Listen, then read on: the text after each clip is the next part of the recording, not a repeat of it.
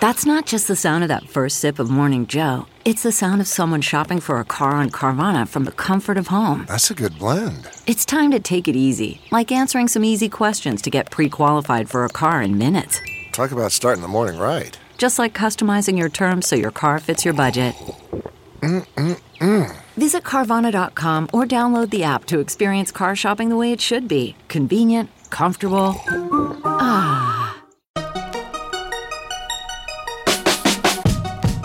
Welcome to the Tech Meme Ride Home for Wednesday, September 16th, 2020. I'm Brian McCullough. Today, Facebook unveils the Oculus Quest 2 as part of its Facebook Connect, formerly Oculus Connect event. Amazon Music gets podcasts. Spotify puts the Apple One bundle on blast. Developers have found yet another reason to get pissed at Apple. And AT&T is not only bringing advertising to HBO, they want to add ads to your phone as well. Here's what you missed today in the world of tech. The Facebook Connect event, the Oculus Connect event until recently, kicked off mere moments ago from when I am speaking these words into this mic. Mark Zuckerberg looked to be giving the keynote speech from what seemed like his house in Hawaii, maybe. He gave us a bunch of interesting tidbits, like Facebook is apparently working with Ray-Ban maker Luxottica to develop some AR glasses. They don't have any products to show us just yet, however. He also sang the praises of VR generally, saying that since COVID-19, he's held most of his management meetings entirely in VR. And Facebook is getting into the fitness space as well with something called Oculus Moves. Andrew Bosworth came on to say that Portal and Messenger will be opened up for developers to create on soon. But the really big news was the Oculus Quest 2 is here, and it looks like a really big update. Starting at $299 with a more lightweight design, the Quest 2 will have 50% better resolution, a 90 hertz refresh rate, up to 256 gigabytes of storage, and you can get your hands on this starting October 13th. Remember, this is the lightweight wireless VR headset that doesn't need any additional hardware to use. This is the device that Facebook hopes will take VR mainstream. Quoting Engadget, the Quest 2 features fast-switching LCDs with a resolution of 1832 by 1920. That's a nice bump from the 1440 by 1600 screens from before. But since they're no longer OLED, you can say goodbye to inky dark black levels.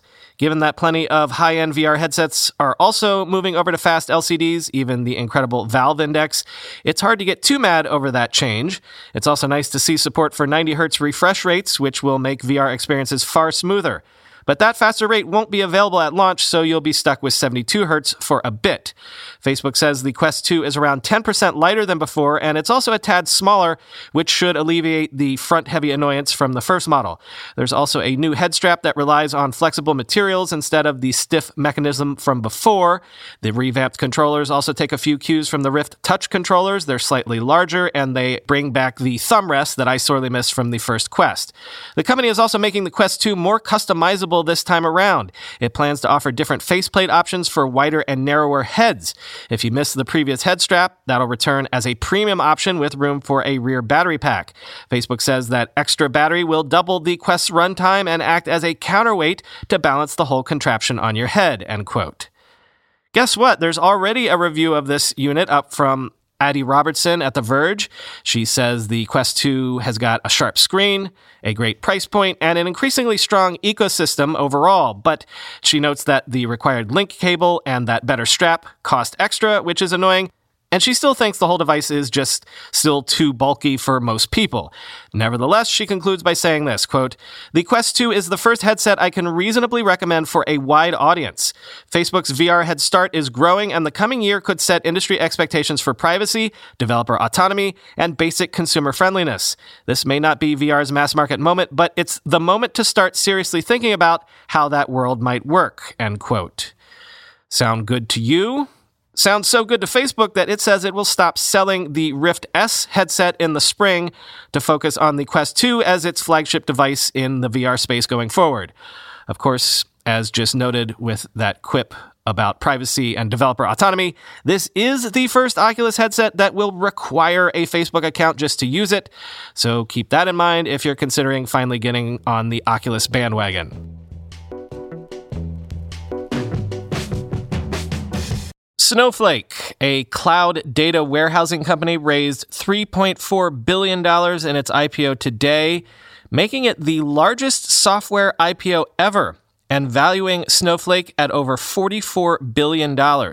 Not only that, at the time of this writing, the indications on the stock price suggest Snowflake could open at double its $120 a share IPO price, which had only recently been lifted from its earlier range under $100.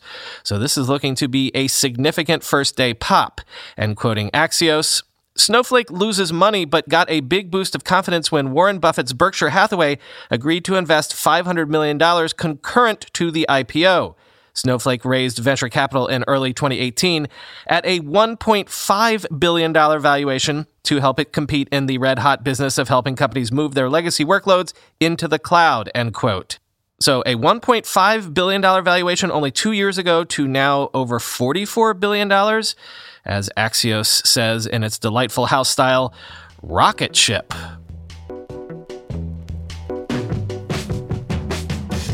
This was a weirdly crazy, busy news day, so forgive me, but I'm going to try to cram a whole bunch of things into small segments like that last one to try to get as much into today's show as possible. Amazon Music has added podcasts for free across both its subscription and ad-supported tiers. There are more than 700 podcast titles available on Amazon Music at start, which is interesting because Apple currently lists more than 1 million podcasts, and Spotify's catalog claims 1.5 million. But of course, with Amazon, there's also this, quoting the Wall Street Journal, when Echo device users ask Alexa to play a podcast, it will draw from Amazon Music's catalog as the default if the podcast is available. Amazon Music listeners will be able to make the transition between mobile phone app, in-car, and smart speaker listening with the service picking up a podcast where the user left off. Amazon has also lined up new original exclusive shows hosted by DJ Khaled, Becky G, Will Smith, and Dan Patrick. In the first one, DJ Khaled will interview other artists about their breakthrough hits and the stories behind them. Like Spotify, Amazon Music will collect podcast revenue only on ads that run on its original and exclusive content, end quote. As I just told you, this has been a crazy busy day, so I've not been able to have the time to check and see if the Tech Meme Ride Home is on there. So if anyone uses or subscribes to Amazon Music, give it a quick check and let me know on Twitter if we're in the service or not. A safety driver who was riding in the autonomous Uber vehicle in Tempe, Arizona during its fatal crash in 2018 has been charged with negligent homicide. Quoting the New York Times, Rafaela Vasquez, 46, who worked for Uber and was overseeing the autonomous vehicle at the time of the crash, pleaded not guilty at her arraignment on Tuesday in Maricopa County Superior Court. Investigators have said she was watching a video on her phone and did not brake until it was too late to stop. The vehicle was traveling about 40 miles per hour when it hit Elaine Hertzberg, 49, as she was walking her bicycle across the street at night, the authorities said. A National Transportation Safety Board investigation attributed the crash mostly to human error, but also faulted and, quote, inadequate safety culture at Uber. Few state and federal laws govern liability for accidents involving autonomous cars. In 2019, an Arizona prosecutor's office said Uber would not face criminal liability for the incident, end quote.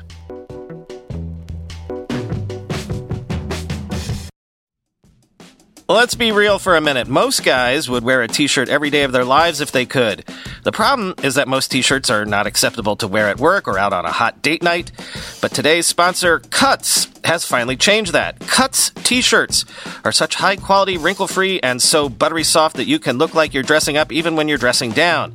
Yeah, you heard that. Wrinkle-free. You never have to substitute comfort for fashion ever again.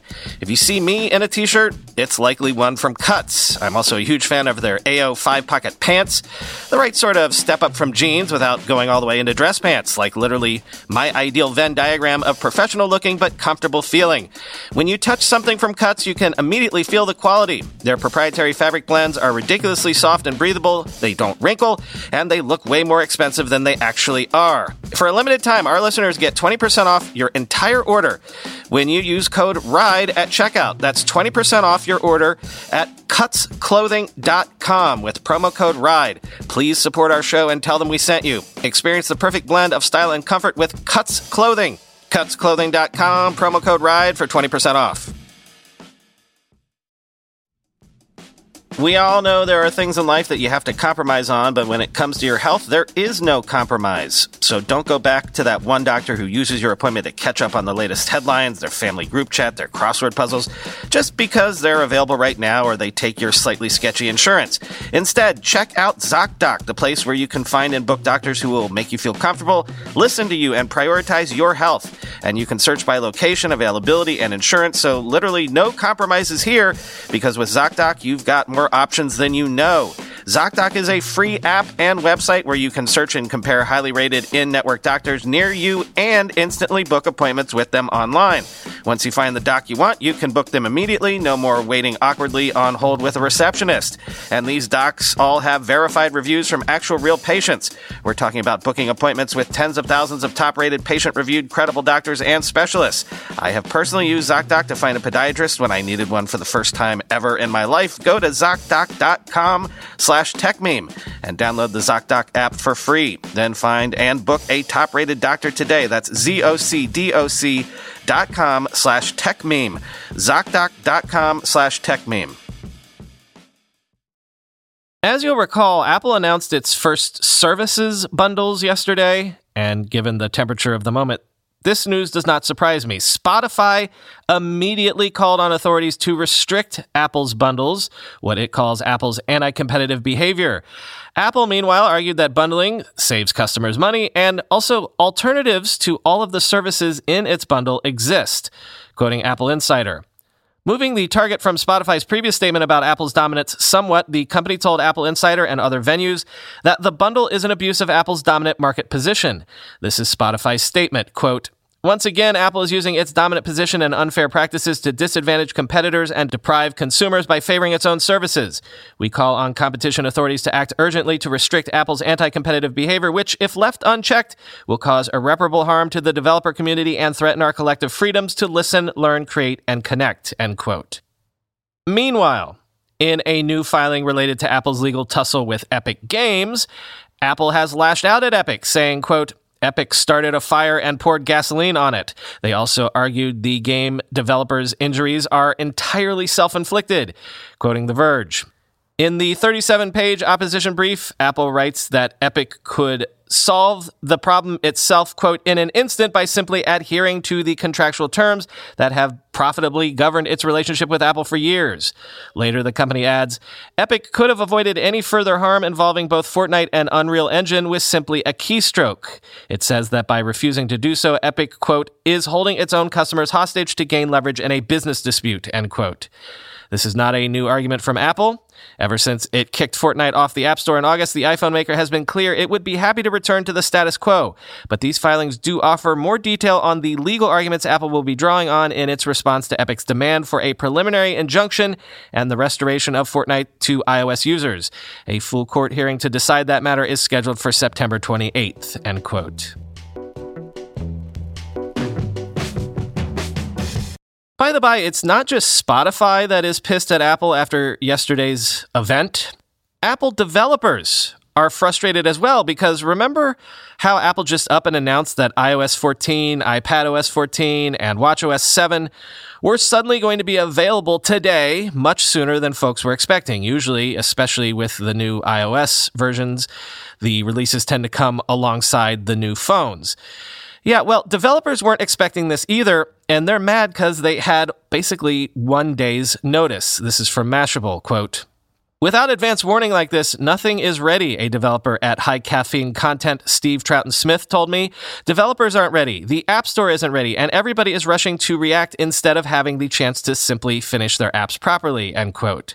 "Steve ran through the normal iOS release process with me. Apple usually gives third-party app developers a heads-up about a week before the official public release of a new iOS. The company puts out a golden master copy of the new iOS and Xcode developer tool before the latest operating system is officially released to the public. This gives iPhone app developers the time they need to make sure the apps they've been building for the beta releases of the new iOS actually work on the final version. Sometimes there are critical bugs that are only revealed or could only be fixed at this point in the process.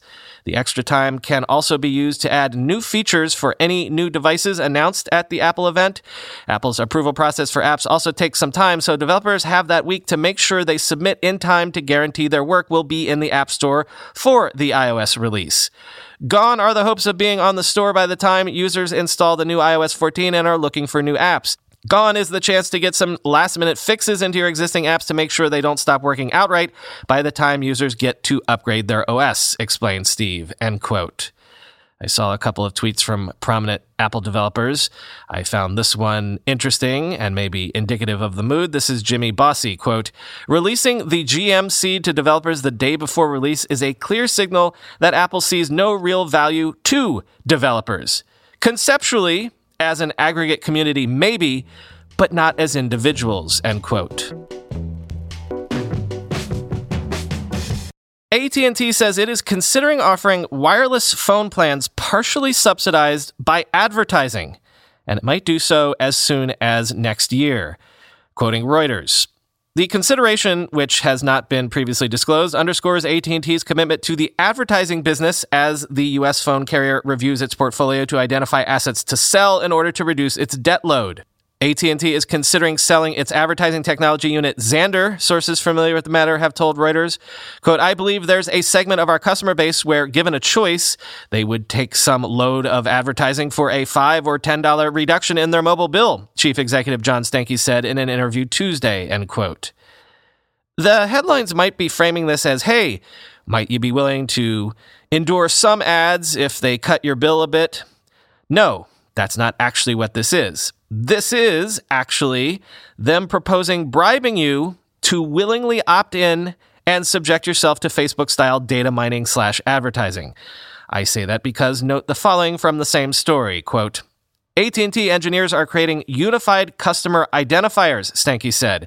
"Such technology would allow marketers to identify users across multiple devices and serve them relevant advertising. The ability to fine-tune ad targeting would allow AT&T to sell ads at higher rates," he said.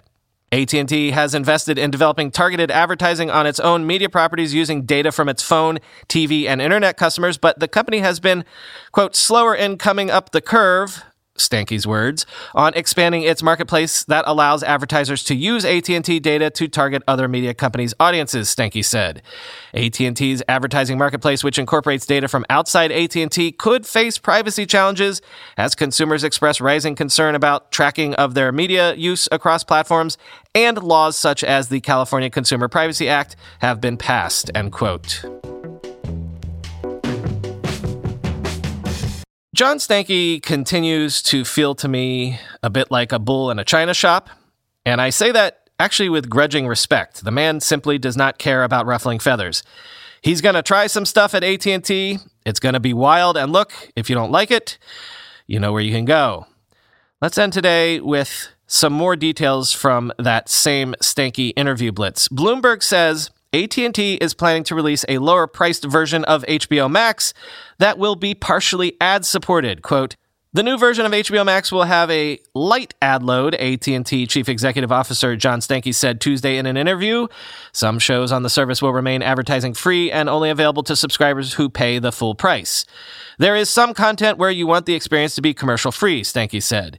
"The addition of commercials next year will mark another major change for HBO, a premium cable network that's being asked to serve as AT&T's online workhorse in streaming. It will also draw a clear distinction from its longtime rival Netflix, which has steadfastly refused to carry advertising. HBO Max will join streaming competitors like Hulu and NBC's Peacock that offer consumers a lower price or free access if they're willing to watch commercials," end quote. Note that never in its history has HBO ever had ads. So let's go once more to the well, to the joke that I've made 1,000 times about blowing up TV just to recreate it.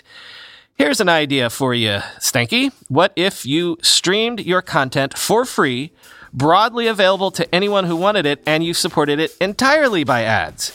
Instead of calling it HBO or HBO Max, since we know HBO isn't TV, it's HBO, you could call this new offering TV. Oofa. Day one of school here in Brooklyn, and it was a friggin' nightmare. And it was completely virtual today, not even the first in-person day. So awesome. Talk to you tomorrow.